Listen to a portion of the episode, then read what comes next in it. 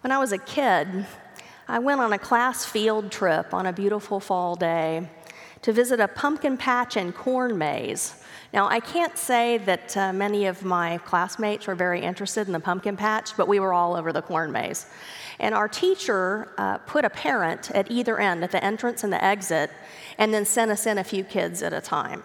Now, two things you need to know to appreciate this story. One, I was one of the smallest kids in my class, so to me, the corn was 14 feet tall. Second, I was the kind of child who believed I knew everything and others simply needed to catch up with my genius. So I went into the corn maze with a small group of friends, and as soon as we entered, they turned left and I turned right.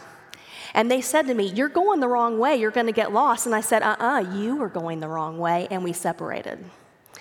I wandered around a bit. I ran into another group of kids who also said, You are going the wrong way. And I said, No, you are going the wrong way. You're going to get lost and get in trouble with the teacher. So I continued to wander and wander and wander. And finally, I had to admit to myself that I was wrong. I was lost in the corn maze. Eventually, I just sat down. My mother had taught me to do that stay where you are if you're lost. So I just sat down and waited. And eventually, the parent that it was at the, at the exit realized I hadn't come out, and she came back in and found me. I was just sitting there, not too far really from the exit at all. But you see, friends, I was so intent that I knew the way that I almost spent the rest of my natural life lost in a corn maze. I think we have to admit that as human beings, we have a very strong willed psyche. Most of us believe we know the way. We'd like to live life on our own terms. We think it's best like that.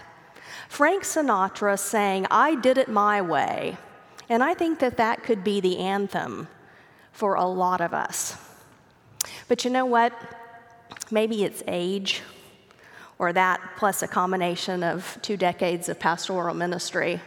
But I've learned a hard lesson about this that after a while, going your own way isn't all it's cracked up to be. That in the long run, it can just get you lost in the corn maze of life. One man put it to me like this He said, After a while, I had to admit that going my way wasn't working anymore. I was tired of my way. I was ready to go God's way. Well, my friends, that's what baptism is all about.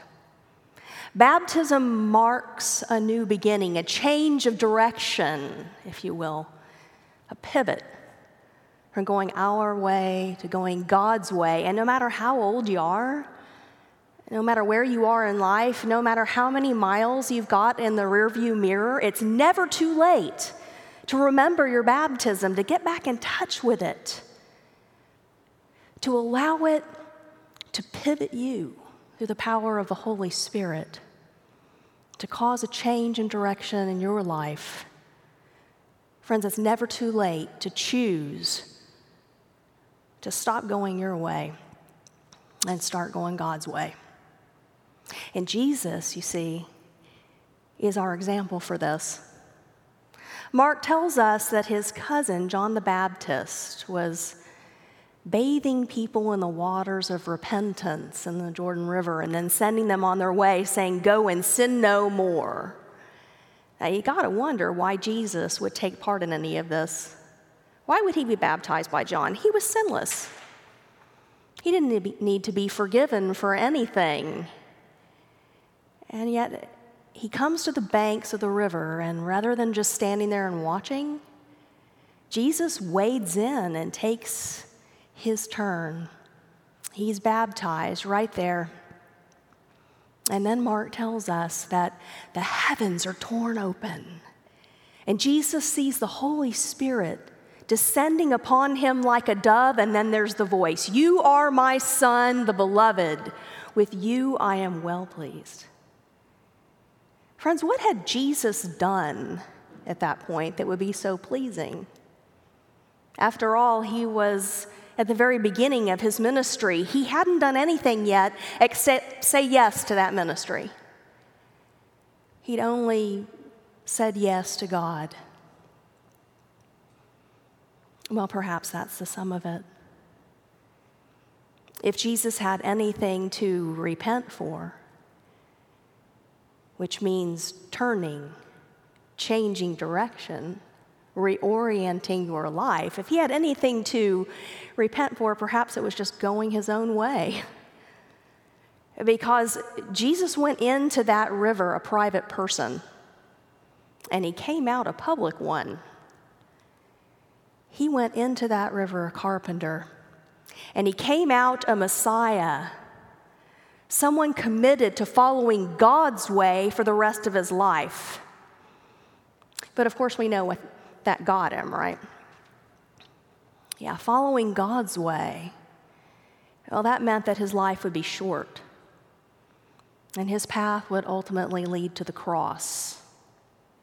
So, I can't stand here this morning with any integrity and tell you that baptism is akin to snuggling into God's love like it's a warm comforter and then leaving this place floating on air with a sort of warm and fuzzy feeling.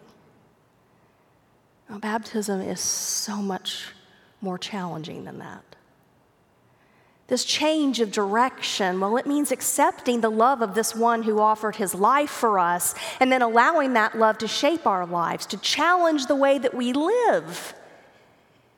Living into our baptism means living into our discipleship following in the footsteps of Christ.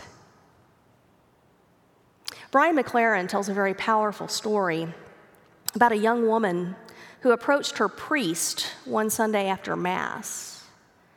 And she said, Father, I want to ask you something.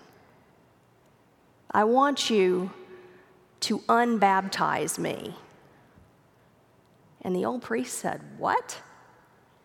Yes, she said, I, I want you to unbaptize me. I, I'm told that it happened to me when I was a child. I don't really remember it. I didn't give my consent, and I want to be unbaptized. What are you talking about? He said.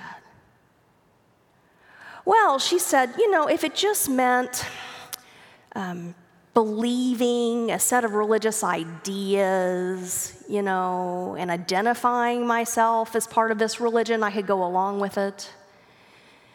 If, if it just meant coming to, to the church on Sunday and sitting here and getting counted, going through some rituals, I, I guess I could go along with that. And, and I like the forgiveness part.